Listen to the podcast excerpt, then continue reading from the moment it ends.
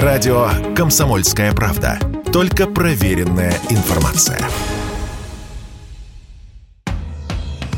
«Комсомольская правда» и компания «Супротек» представляют. Программа «Мой автомобиль». И все-таки конфискация транспортного средства. В Госдуму внесли проект закона против злостных нарушителей, рецидивистов. Это Кирилл Манжула. Это Дима Делинский. Мы не рецидивисты, у нас Олег Осипов на связи. Он Олег, тоже не рецидивист. Доброе тоже утро. не отношу себя, не отношу себя к рецидивистам. Доброе утро. Доброе утро. Стараюсь не нарушать, э, мягко говоря. Здесь- Но кто еще мог внести, да, этот закон? Пробуксовка дня. Ам, ну, да, а, Кто? какие вопросы могут быть по этому Угадайте поводу? с трех раз, называется. На- У нас был пакет Яровой, э, касавшийся безопасности в интернете. Теперь у нас есть пакет Яровой, который касается безопасности, Безопасности на дорогах. На дорогах, да. Да. Значит, э, чего там прописано? Э, Штрафы для водителей, которые садятся за руль после лишения прав, вырастут в пять раз. С нынешних 30 тысяч до минимум 150. Э, Там есть еще административный арест на срок до 15 суток, либо обязательная работа на срок от 100 до 200 часов. А если это не помогает, если человек снова садится за руль, включится уголовный кодекс до двух лет лишения свободы и конфискация машины. Яровая подчеркивает, что э, это для самых отмороженных, для тех, кто, будучи лишенным прав, в третий раз за год выехал на встречку или в третий раз за год превысил скорость более чем на 60 км в час или э, сел за руль в состоянии опьянения, будучи лишенным прав за э, пьянку за рулем. Меня пугает то, что законопроект уже поддержан Верховным судом, правительством России, Генпрокуратурой, МВД, Минюстом, ну, понятно, ГИБДД, Служба судебных, суд- приз- судебных приставов. И, судя по всему, сейчас его поддержит э, радостно урча Госдума. Ну, может поддержать, э, поскольку сама же предложила, чего же не поддержать, э, тем более вице-спикер. А На самом деле все это создается по тем же принципам, по которым создавалось, э, начиная с Советского Союза. Ужесточить. Первая мысль. Э, И потом уже дальше думать о том, как это э, будет э, реализовываться. А думать об этом приходится, потому что я согласен с координатором движения «Синей ведерки» Петром Шкуматовым, который говорит, что, во-первых, поправки эти, которые предлагает Яровая, они уже базируются на определении, которое есть в ПДД, в правилах дорожного движения, и критикует его заслуженно. Дело в том, что опасным водителем может быть признан не только лихач, который действительно там не платит штрафов, так сказать, по 500 э, штуках имеет в год и так далее, но и любой автолюбитель, э, совершивший в ходе одной поездки два нарушения, например. Легче легкого. Так, погодите. И реально- В, в ходе одной поездки можно совершить два правонарушения, вполне ничего себе серьезных, попав под камеры. Но вероятность того, что ты дважды за одну поездку попадешься на глаза автоинспектору, но она практически нулевая. А в- вот в тех законах, э, в тех поправках, о, о которых мы говорим, третий раз за год выезд на встречку, третий раз за год превышение скорости более чем на 60 км в час, это все не под камеры, это с живым инспектором. Подожди, а где это написано? Почему так решил? А, н- ну, как бы, э, я вот не вижу сам текст законопроекта вот прямо сейчас. А вот он передо мной Так, э, так. есть, и я тоже этого не вижу, кстати М. сказать. Интересно. А, Я э, совершенно не уверен, что э, камеры не перенастроят так, чтобы они э, фиксировали такого рода нарушения. так они и так В фиксируют. Москве выехать, выехать на встречку это вообще ни о чем разговор, потому что здесь так устроена разметка. А в Питере, надеюсь, лучше у вас. Я что-то давно не Ее, ездил. в Питер. ее- ее, кстати, очень мало. Я имею в виду, очень мало камер, которые именно на разметку у нас настроены. У нас вообще мало камер. В Москве сплошь и рядом эти камеры стоят. И я же рассказывал, что я получил штраф за а, то, что у меня заднее колесо, заднее, замечу, э, оказалось на сплошной. Хотя передние уже были на прерывистой линии. Это при, и при левом я- повороте.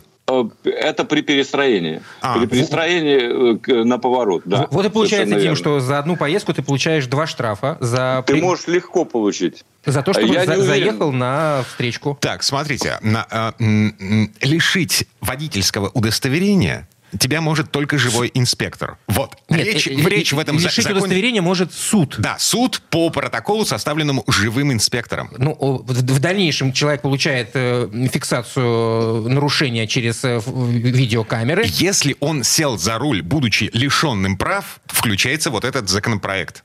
Ты понимаешь, о чем идет Да, речь? я понимаю, о чем ты говоришь. Сел за руль без прав, уже нарушитель. Если ты еще и м, выехал на встречку, то ты вдвойне нарушитель, и ты уголовник. Да. А, Только я все равно не понимаю, при чем здесь конфискация на самом деле. А. Это Это, вообще говоря, совершенно другая песня. И, во-первых, надо тогда уж четко прописать, что конфисковывать можно автомобиль только у владельца. Если владелец нарушил таким образом, да, я понимаю, что это еще можно как-то сказать, с этим согласиться. Но если человек управляет автомобилем по доверенности или как-то еще... А если он на каршеринге надо... нарушает правила? О. Вот с каршерингом вообще отдельная история. Вот будут рады. В, кавы... будут рады, да. в кавычках владельцы каршеринговых компаний. Мы с вами сейчас в основном, в общем, теоретизируем, потому что вот это все Начиная от того, что можно ли фиксировать такие нарушения камерами, можно ли потом вызывать человека э, к живому инспектору, чтобы он составлял уже протокол, составлял материалы для передачи в суд. Вот это все должно быть абсолютно точно прописано и чтобы никаких, понимаете, не было, чтобы расплывчатых формулировок. Да, только инспектор, пожалуйста, так и напишите. Так, смотрите, а, у нас э, с января 22 э, года, то есть уже сколько, пять месяцев, у нас действуют поправки в Уголовный кодекс, которые, в которых прописано серьезное наказание за неоднократное превышение скорости более чем на 60 км в час, за неоднократный выезд на встречку. За будучи без прав, прав лишенным, если вот сел человек за руль. Уже есть прецеденты. То есть мы, есть. да, мы а, а, на самом деле в некотором ужасе пребываем уже пару лет по поводу того, какие отморозки ездят по нашим дорогам. Люди, которые собирают штрафы, коллекционируют штрафы. Есть люди, которые оплачивают эти штрафы, значит, многотысячные, многодесятка тысячные штрафы. И считается, э, что это типа абонентская плата за право нарушать, нарушать. правила дорожного движения. Есть люди, которые штрафы не оплачивают. Э, ну, в общем, таких полно. И их э, десятки тысяч по всей стране. Больше всего, конечно, в Москве, но неважно. Вот, свежий пример. Значит, 200 э, тысяч рублей э, штрафа получил э, некий 22-летний парень, которого поймали... За неоднократный выезд на встречную полосу. За три раза на встречке. Угу. Вот. Он был лишен прав. За второй раз. За второй раз. И сел за руль без прав. Угу. Вот чем не пример? Как убирать этих людей, вот этих отморозков с дороги, если не вводить э, уголовное наказание и, он, и конфискацию? И он, собственно, получил уголовное наказание, то есть он судим, получается, сейчас. Да, теперь он судим. Теперь он судим, теперь э, ему могут предъявлять претензии, да, но меня настораживает другое, что а, получить может не только злостный нарушитель, но и любой человек, который, э, опять же, за одну поездку два раза выехал на встречку, потому что разметка нанесена никуда негодным образом. Вот и все. И любого человека таким образом можно э, привлечь к ответственности, лишить э, водительского удостоверения. Вот это, мне кажется, совершенно неправильно и несправедливо. Этим просто надо заниматься. ГИБДД не устраивать рейды, так сказать, не Э, полагаться только на камеры, а вот действительно, так сказать, э, ловить тех, кто ведет себя неадекватно на дороге. Э, они что, не знают, как это делать? Прекрасно знают. Логика тех, кто придумывает подобные законопроекты и кто их принимает, я имею в виду с уголовным наказанием за зло, злостное нарушение правил дорожного движения, она все-таки присутствует, безусловно. Если вас не пугают штрафы, которые вы собираете тысячами, да, коллекционируя есть. Если вас не пугает лишение прав, может быть, вас испугает уголовное наказание? А, а, и... а, может быть. Хотя э, опыт человечества показывает э, другое, что никогда еще ужесточение наказания не приводило к уменьшению преступлений, к сожалению. Угу. Ну, Это касается и смертной казни, и чего угодно. А, тенденция такова. Я вот сейчас просто не вижу статистику э, конкретно. Я краем глаза где-то видел, буквально там пару-тройку недель недель назад э, статистику по э, количеству рецидивов вот количеству э, людей, задержанных э, на повторных, тройных, И четверных что, нарушениях растет. Рас... За, за какой период? Эм, за последние четыре года там рост э, в десятки процентов э, числа людей, которые сели за руль, угу. будучи лишенными прав. Вот смотрите, Дмитрий, все правильно. А если вы знаете этих людей, если вы их кто это, вы прекрасно представляете, что мешает кто мешает привлечь к уголовной ответственности сейчас, сию секунду, не дожидаясь новых законов? Не, дож, не дожидаешь ну, Если они не, не попадают по, по, под нормы нынешнего ну, закона, как их могут, могут привлечь? Не, ну, ну они как, по... они попадают? Почему же не попадают? А... Э, да. Я пытаюсь понять механизм, с помощью которых их можно отловить на дороге. Допустим, значит, у мужика отобрали права за пьянку. Вот. А машина, ну, как бы и жена его ездит на этой машине. Ну, машина, Маши... машина у них. Да, машина у них. Он машина сел, прокатился. выезжает на дорогу, и э, э, даже автоматической камере абсолютно по барабану, кто там сидит за рулем. Безусловно. Она не распознает лицо водителя. Дим, ну ты говоришь про статистику. Как-то эту статистику собрали? На- Это те, кого поймали на повторном нарушении эм, запрета на А- управление а- транспортным А средством. прецедент мы э, обсуждаем только сейчас. Олег. Да, прецедент мы обсуждаем только сейчас. Вот вынесли, наконец, так сказать, решение. Уже должно быть я этих, думаю- этих прецедентов э, не, Ну да. не- не счесть к нынешнему моменту, если... Окей, э, значит, вот, вот эта история про э, господина Султашова, которого оштрафовали на 200 тысяч рублей, э, это э, ну, часть пропагандистской кампании, которая объясняет нам, простым автовладельцам, почему должен быть принят вот этот закон о конфискации машин. э, Ну, с- Да, на самом деле у нас э, по статистике ГИБДД, которой я, в общем, у меня нет оснований не доверять, все-таки уменьшаются такие э, правонарушения. И уменьшается количество, э, в том числе и ДТП. Э, неуклонно уменьшается. Конечно, в значительной степени благодаря тем же камерам. И я не понимаю, вот на этом фоне, когда не такая уж страшная ситуация, отдельные отморозки есть. Да, и их, опять же, еще раз повторю, их поймать ничего не стоит. Ну так зачем принимать такие законы, кот- которые представляют, ну, я не знаю, угрозу для любого водителя? Ладно, так или иначе, а, мы запасаемся попкорном, посмотрим на то, как этот закон пройдет через Госдуму, Совет Федерации и подпись президента. А, Тима, сейчас не попкорном, а семечками. А, черт, Это- да, попкорн кончился. Да, да.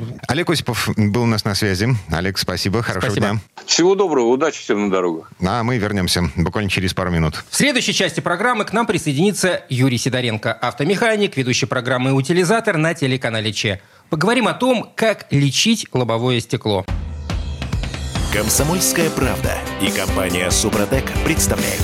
Программа «Мой автомобиль». Трещинки пересчитываем в этой четверти часа. А у нас их немало. А, я знаю все твои трещинки.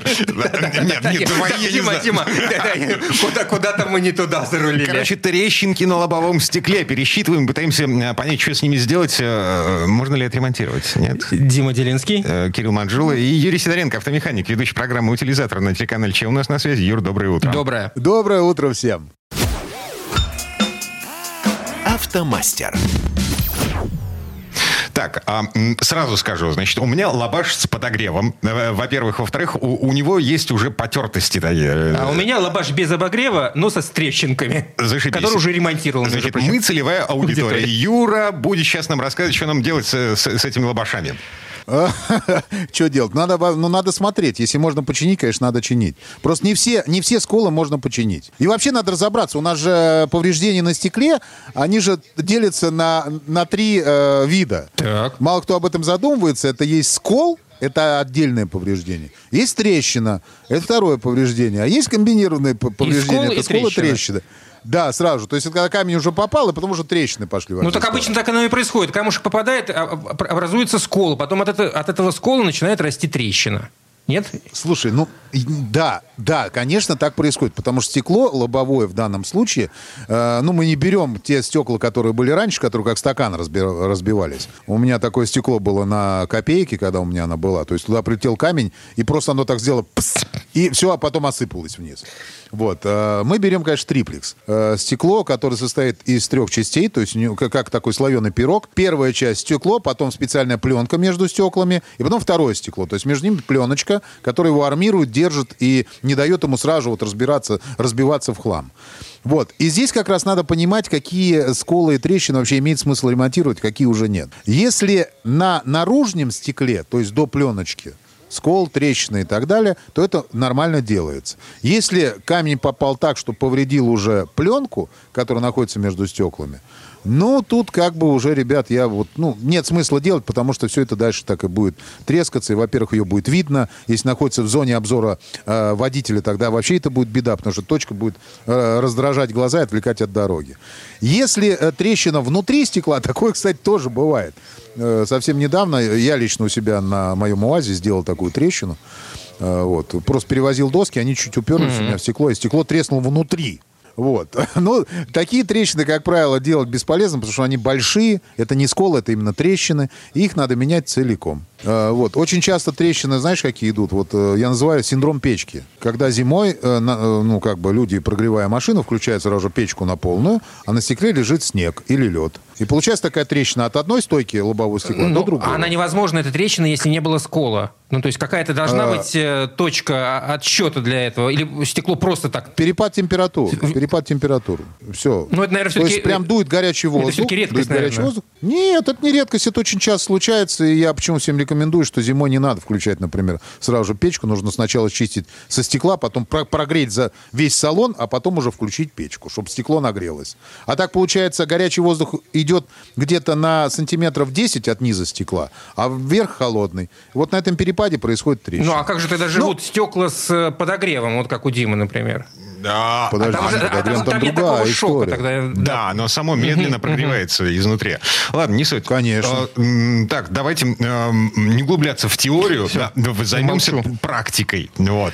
Значит, а, у Кирилла есть трещина, старая трещина. Да, у, меня, у, меня, у меня есть скол, да, от которого пошла трещина. И она начинает расти. Собственно, стекло... Я, я даже чувствую, когда попадаешь там на какую-то кочку или едешь по неровной дороге, как вот это э, такой легкий треск. Ну, машину просто перекручивает немного, и трещина начинает расти. Ну, это совершенно правильно. Это по, по физическим э, параметрам стекла так и происходит. Слушай, ну надо сразу же делать, ехать. Вопрос самому это делать или ехать на фирму, это, ну, как бы ситуация такая. То есть на выбор человека. Есть, е- а насколько это просто сделать самому? Э, Самому э, это делать непросто. То есть, как в роликах показывают в интернете, это все у них там быстренько и хорошо. Потом по- люди покупают какие-то очень сомнительные средства, э, ну, заказывают на всяких там интернет-ресурсах, сомнительные средства, которые стоят там, грубо говоря, тысячу рублей. Вот, и думаю, что сейчас они классно отремонтируют стекло. Ничего не отремонтируется. Просто это кончится тем, что вы деньги выкинете за это средство, потратите время, не, э, время и потом поменяете лобовое стекло. Это такое бывает. Вот. Для того, чтобы сделать нормальное стекло, смотрите, я вам сейчас просто, просто перечислю, что должно быть. Вот, смотрите, ну, обезжириватель, безворсовые са- салфетки, скрайбер должен быть специальный. Это такая ручка с, с острым карбидным или стальным наконечничком, чтобы можно было выковыривать из мелких, э, то есть мелкие осколочки и грязь из повреждения. Вот. Можно, конечно, иглой, булавкой пользоваться, но, честно говоря, оно не работает, я уже пробовал. Ничего там не выковыривается, потом средство это э, нормально не ложится. Дрель, вот, со специальным сверлышком, которым можно засверлиться. Это вот там твердосплавные такие карбидные сверла, которые работают по, по стеклу. Они там шарообразные, конусные бывают, но в общем разные. Зеркало специальное, которое закрепляется со стороны салона. С его помощью удобно контролировать процесс ремонта, то есть ты видишь, как у тебя все происходит. Фонарик, игла с тупым концом, инжектор — это специальное приспособление, через которое полимер впрыскивается в повреждение. Мост — это конструкция, на которой крепится. Вот, полимер хороший должен быть который э, под э, ультрафиолетом п- поли- полимеризуется. Ага, еще и ультрафиолет. светонепроницаемая. Да, там ультрафиолетовая лампа специальная, Юр, я не, лезвие, не хочу которое это делать это- сам, честно тебе скажу. Послушал сейчас Вот, всё это я вам просто не рассказываю. хочу.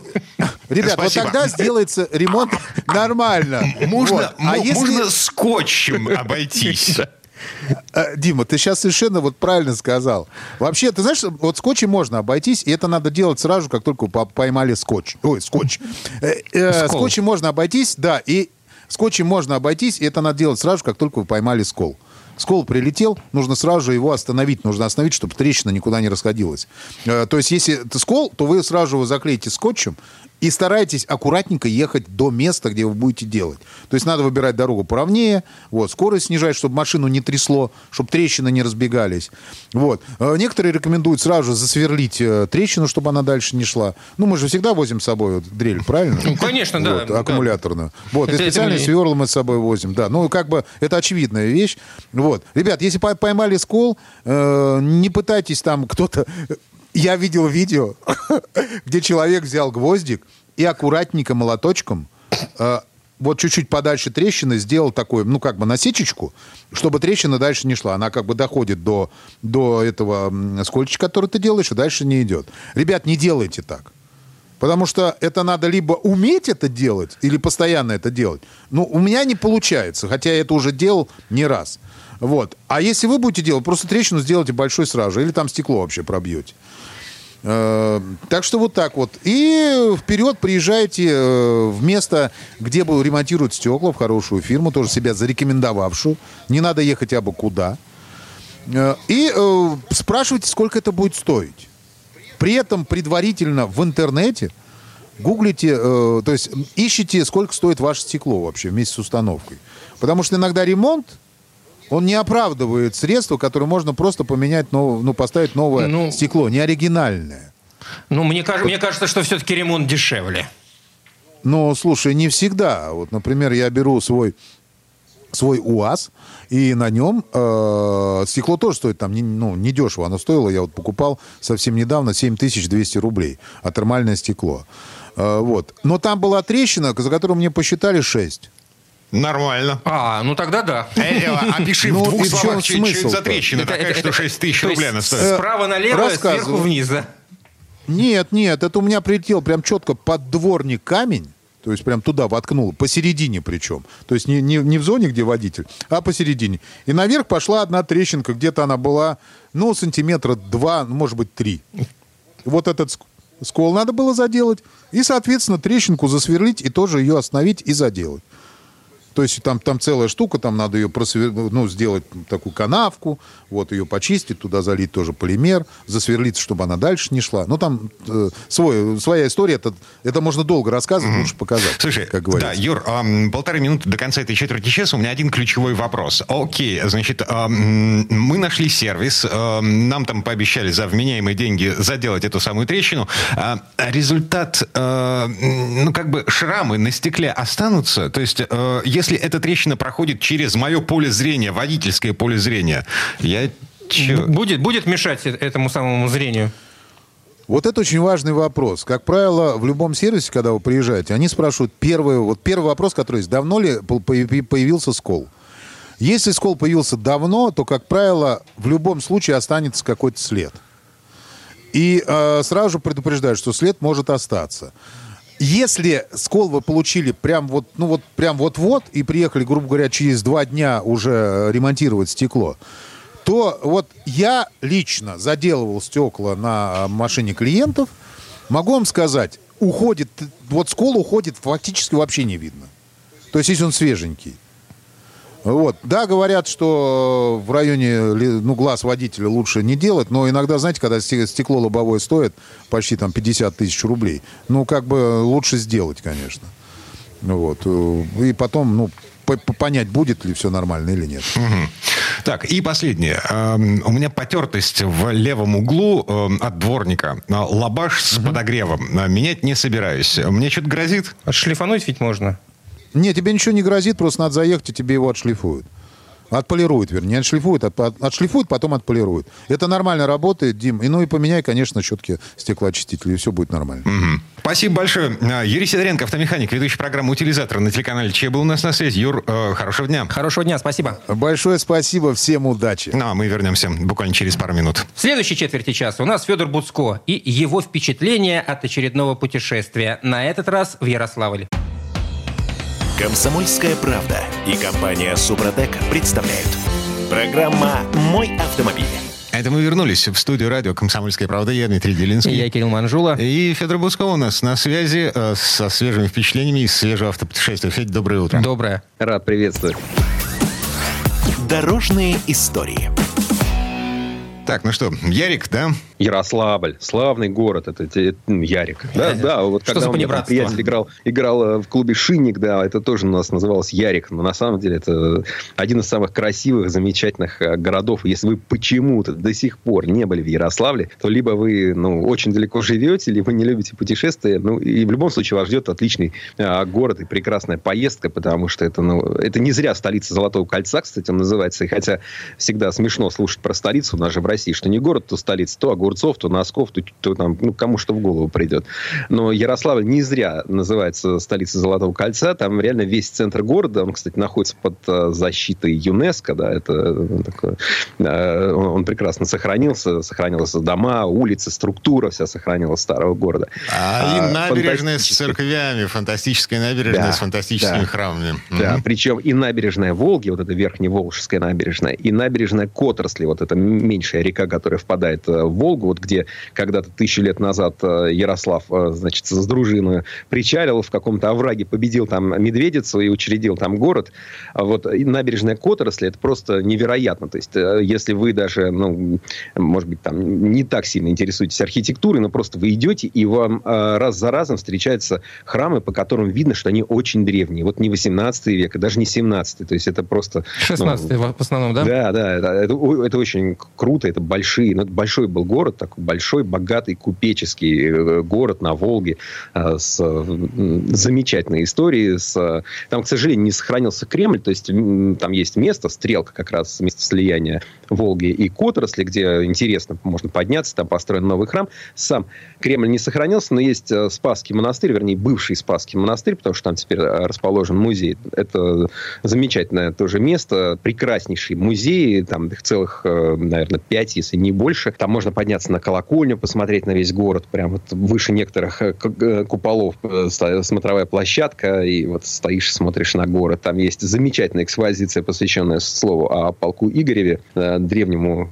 литературному памятнику, который когда-то хранился в этом монастыре, был найден, и хотя оригинал в итоге сгорел в пожаре, но, к счастью, остались списки. Это очень красивое сочинение. Кстати, поедете в Ярославль, можете скачать в интернете полно бесплатных аудиоверсий э, с разными чтецами, которые читают слово о полку Игоря. Всего полчаса, но вот полчаса удовольствия гарантированы. Заодно будете лучше понимать, э, так сказать, куда едете. Хотя там не про Ярославль, но все равно про, то время, которое Ярославль себе так несет. Эм, есть замечательная выставка золотых ювелиров, потому что Ярославль вообще славился своими ювелирами, и там такой особый стиль, он на протяжении веков менялся, но всегда оставался таким очень пышным, а, красочным. И там, вот, знаешь, если там, допустим, животные или какие-то цветы, то это не реалистические цветы, а это абсолютно такие нереальные цветы. То есть это много золота, это все такое очень пышное, ну, классное. Слушай, погоди. Значит, к слову о достопримечательностях.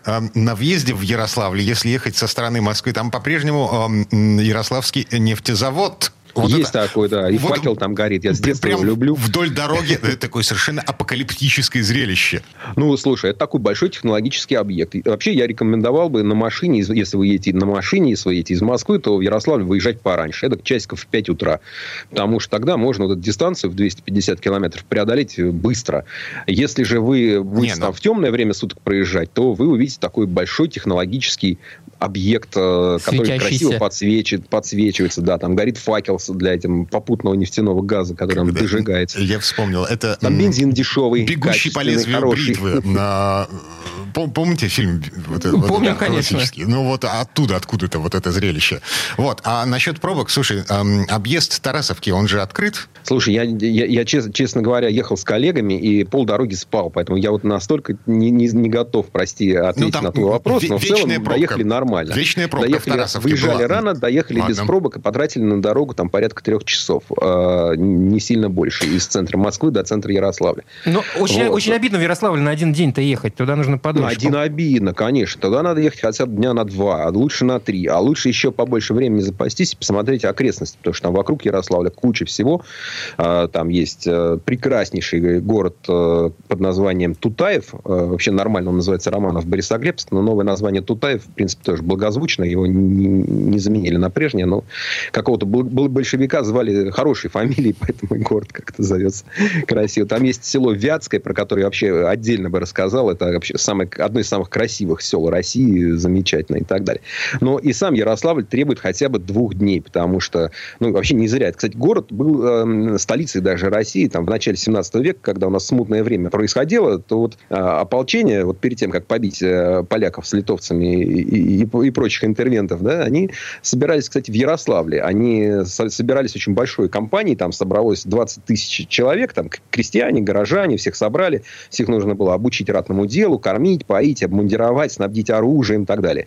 Деньги на это давали богатые ярославские купцы, и в городе даже был открыт свой монетный двор, то есть Ярославль реально был столицей. Есть даже это огромная нумизматическая редкость, ярославская копейка, то есть вот брали эти серебряные прутки, а, отрубали от них такими маленькими кусочками, меньше грамма штучки такие, чеканили из них такие чешуечки, монетки, и вот э, это очень вот такая копеечка, она там большую роль в, в истории вообще всей страны сыграла. И поэтому обязательно зайти в Спасский монастырь, обязательно погулять по городу. Непременно, можно, кстати, для прогулки по городу использовать тысячерублевую купюру в качестве эм, путеводителя. Да, навигатора, потому что, ну что там есть? Там есть так называемый мужик с тортом, это памятник Ярославу на центральной площади, можете посмотреть. Там есть часовня в память о, как раз об ополчении, она перед Спасским монастырем. И там есть прекра- прекраснейшая церковь, изображена, которая находится на Которосле, обязательно туда тоже стоит дойти. Это, ну, такой чудесная вещь сама в себе хотя она расположена вроде как и на берегу, но там такой запущенный немного пейзаж, и к ней вплотную подходит промзона, то есть ясно, что когда ее строили, она была в другом окружении, это храм Иоанна Предтечи, а, но интересно то, что его строили там лет 20, и для того, чтобы его построить, а, в городе сделали два специальных кирпичных завода, которые именно для этой церкви выпускали фигурный кирпич. А, а там вот куда ни посмотришь, везде кирпич разный. Закругленный, треугольный, косичкой, розочкой и так далее. Там просто не перечислить, сколько, сколько оказывается разных кирпичей кирпичей может быть. То есть это удивительная вещь, очень красивая, такая, ну, такой особенный храм, то есть такая вершина, такой шедевр Ярославской архитектурной школы. 350 лет стоит и вообще как, как будто вчера сделали, не считая там пары изразцов, которые вандалы кто-то разбил, понимаете ли, и утащил. Вот в остальном все, все прекрасно и так далее. Да. Ну, вообще Ярославль город музеев, очень много их. Есть большие, малые, частные, там есть государственные. Есть очень прикольные для детей шоу-макет. Ну, то есть для тех, кто живет в Петербурге, конечно, конечно, у них есть грант, макеты, они все это видали, да еще и в большем масштабе. Но для тех, кто, как я, например, не был, а, не видел грант-макет в Петербурге, вот в Ярославле есть а, такой классный, называется шоу-макет «Золотое кольцо». Это миниатюры, такие маленькие игрушечные образы разных городов, где все двигается, подсвечивается, там пожар горит, я не знаю, корова доится, лес пилится – такой огромный игрушечный мир. То есть, если пойдете с детьми, то я думаю, что час-полтора прям будьте любезны там провести, чтобы это все рассмотреть. Да, это дети любят такую аттракцию. Угу. Вот. А насчет памятников. А, а, значит, ну, главная тема памятников в Петербурге Петр Первый, да. А вторая по популярности тема это коты.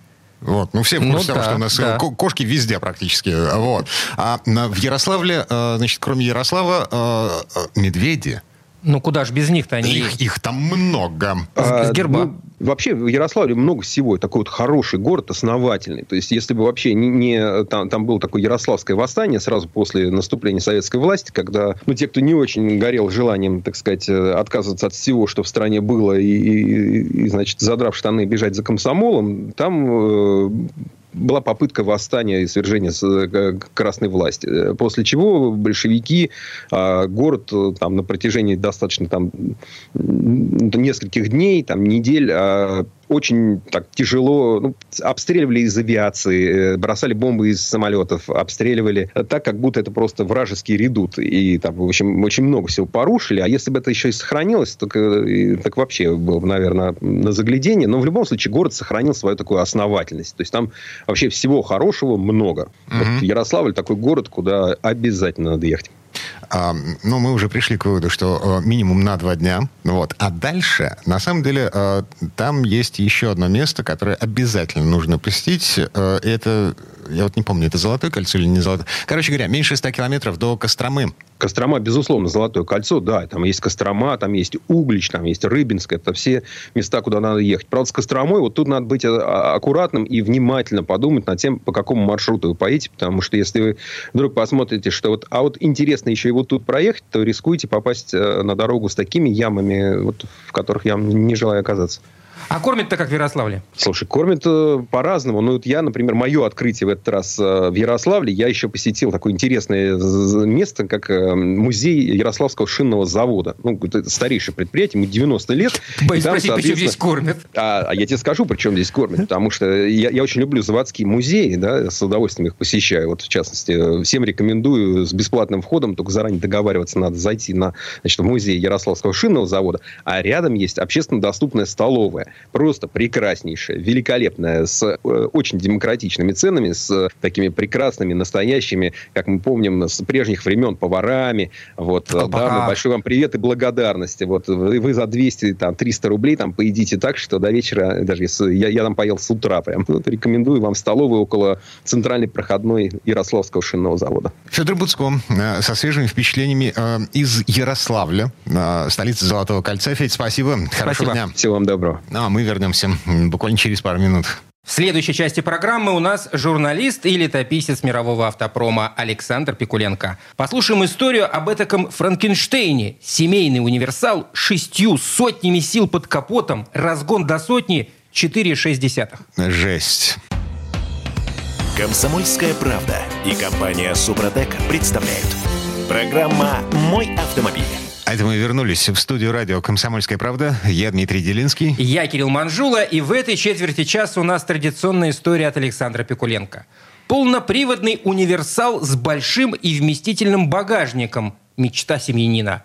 А 600 лошадиных сил мощности, разгон до сотни за 4,6 секунды и максималка 300 км в час в городском автомобиле – мечта маньяка. Соединить все это вместе могло прийти в голову либо доктору Франкенштейну, ну, либо инженером Audi. А в итоге получился один из самых динамичных семейных автомобилей. А, он называется Audi RS6 Avant, и на таком автомобиле вообще-то надо научиться еще ездить, потому что ошибок эта штуковина не прощает. Слово Сан Санычу. Предыстория. Недавно по телевизору наблюдал иллюстрацию классические ошибки, о которой расскажет ученику каждый более-менее опытный инструктор по вождению. Ребята решили прокатиться на только что купленной тачке. На всем ходу влетели в большую лужу. Естественно, аквапланирование. Канавки протектора шин не успевают отводить в сторону воду. Машина всплыла как глиссер. Парни испугались и вместо того, чтобы на прямых колесах проскочить лужу, врезались в единственный стоявший стоявший у дороги фонарный столб. И улица была широкая и ровная, и столб далеко, и вокруг никого, но угодили именно в столб. Объяснение ошибки лежит в области чувств. В критической ситуации человек действует машинально. Столь же верно, как автомобиль повинуется повороту руля, руки следуют за нашим взглядом. Вот почему с такой точностью российские автомобили поражают одинокие столбы, деревья, автобусные остановки. Смотреть в минуту опасности надо не на опасный объект, а туда, куда хочешь выехать. По большому счету, зажигательная езда хороша на закрытых трассах. Это самое, дорога не закрыта, не раз отрезвляла меня во время тест-драйва. Но вот случай обратный. Зеленые светодиодные огни над асфальтовым маревом, горизонты асфальта, испытательная трасса Формулы-1 Поль-Рикар под Марселем. Специально рассчитанная обочина этого трека способна остановить даже болид, несущийся на скорости 400 км в час. Но я помню снимок Ford Focus РС, сплющенного о здешний отбойник не очень опытным коллегой. Парень куза смотрел туда и ехал, не тормозя. Ну да, тормоза придумали трусы. И еще помню разочарование моего старого знакомого, бывшего гонщика. Как? Был на поле Рикаре и ни разу не вылетел с трассы? Тогда-то я дал себе слово, что в следующий раз обязательно вылечу. Заступлю за грань, что удерживает машину в рамках законов физики. Нет лучшего способа эту самую грань почувствовать. Идеальный режим прохождения прохождения поворотов – это скольжение со степенью пробуксовки 10-12%. За этой величиной машина начинает размазывать протектор по асфальту совершенно бесконтрольно. Трасса Поль-Рикар идеальное место для подобных упражнений. А идеален ли для этого попавший мне в руки супер-универсал Audi RS6 Avant? Тяжеловат, да. Ведь это здоровенное спальное вагонище цвета Сипанг Blue сюда бы Audi RS4. Но у той V8 мощностью 420 лошадиных сил. А у этого 580-сильный V10 4,6 секунды до 100 километров против 4,9. Представляете, какие у него возможности?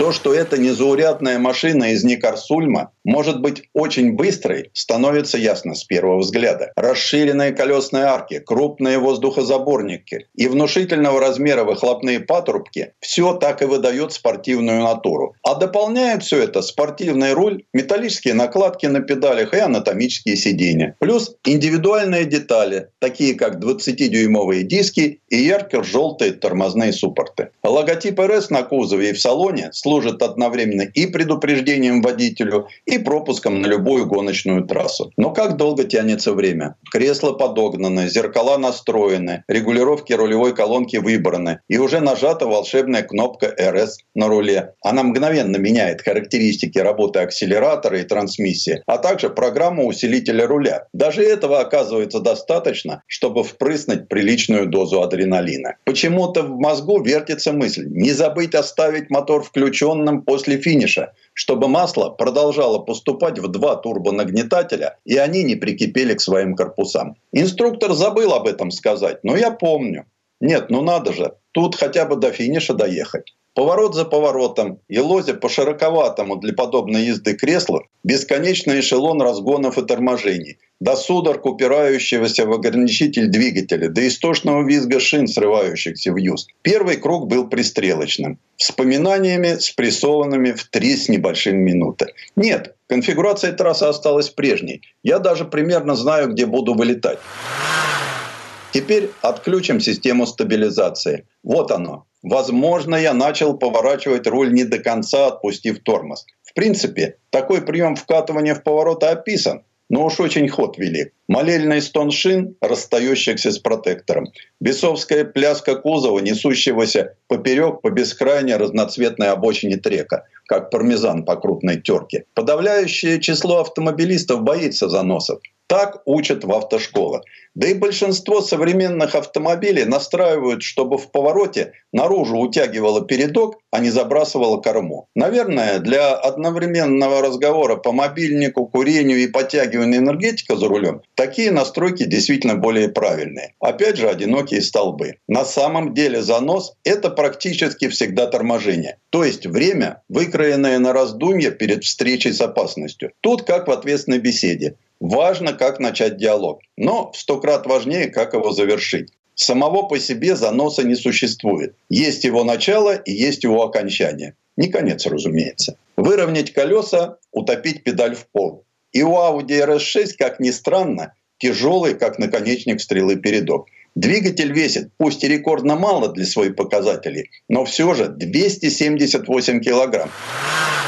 И все-таки быстрые машины от Audi – это стрелы, запускаемые по автобанам. Утром ты в распутном портовом Гамбурге, вечером в веселом пивном Мюнхене или даже в классическом Зальцбурге. Носиться по извилистому, пусть даже самому широкому европейскому треку, немного не их удел. Впрочем, зачем проектировать мотор с сухим картером, как не для гоночных трасс? Это опять мысли эшелон мыслей, грохочущий в голове, пока РС доказывает мне, что она способна и в условиях трека. Потому что впереди еще один поворот и еще, и только потом предстоит не забыть охладить турбину наддува. Ощутить, что в РС скорость не только линейная величина, водителю помогает – постоянный полный привод с блокировкой дифференциала. Он, с одной стороны, добавляет удивительную стабильность движения, а с другой – возможность очень быстро проехать вираж, чтобы добавить потрясающих эмоций. А ведь здесь и подвеска подстать всему остальному. Не абы что, а настоящая гоночная с минимальными ходами с одной стороны и совсем не сотрясающие внутренности водителя за пределами трека. И дома нам бы нужны такие классные гоночные трассы. Такие, как под Смоленском или в Казани, и в подмосковном Волоколамске. Они столь же необходимы, как и нормальные скоростные магистрали между городами. Чтобы больше покупали таких суперуниверсалов пронзительного цвета Сипанг Блю или Монце Сильвер или Монтерей Грин, в которых исключительно для него зарезервированы. Audi RS хорошо смотрится. Кстати, все цвета названы в честь знаменитых гоночных колец. Возможно, когда разрозненные мечты наконец материализуются, на обычных дорогах станет меньше поваленных столбов. Предыстория. Сан Саныч, спасибо. Это был Александр Пикуленко, летописец мировой автомобильной индустрии. И у нас на этом все на сегодня. Дмитрий Делинский. Кирилл Манжула. Берегите себя. Программа «Мой автомобиль».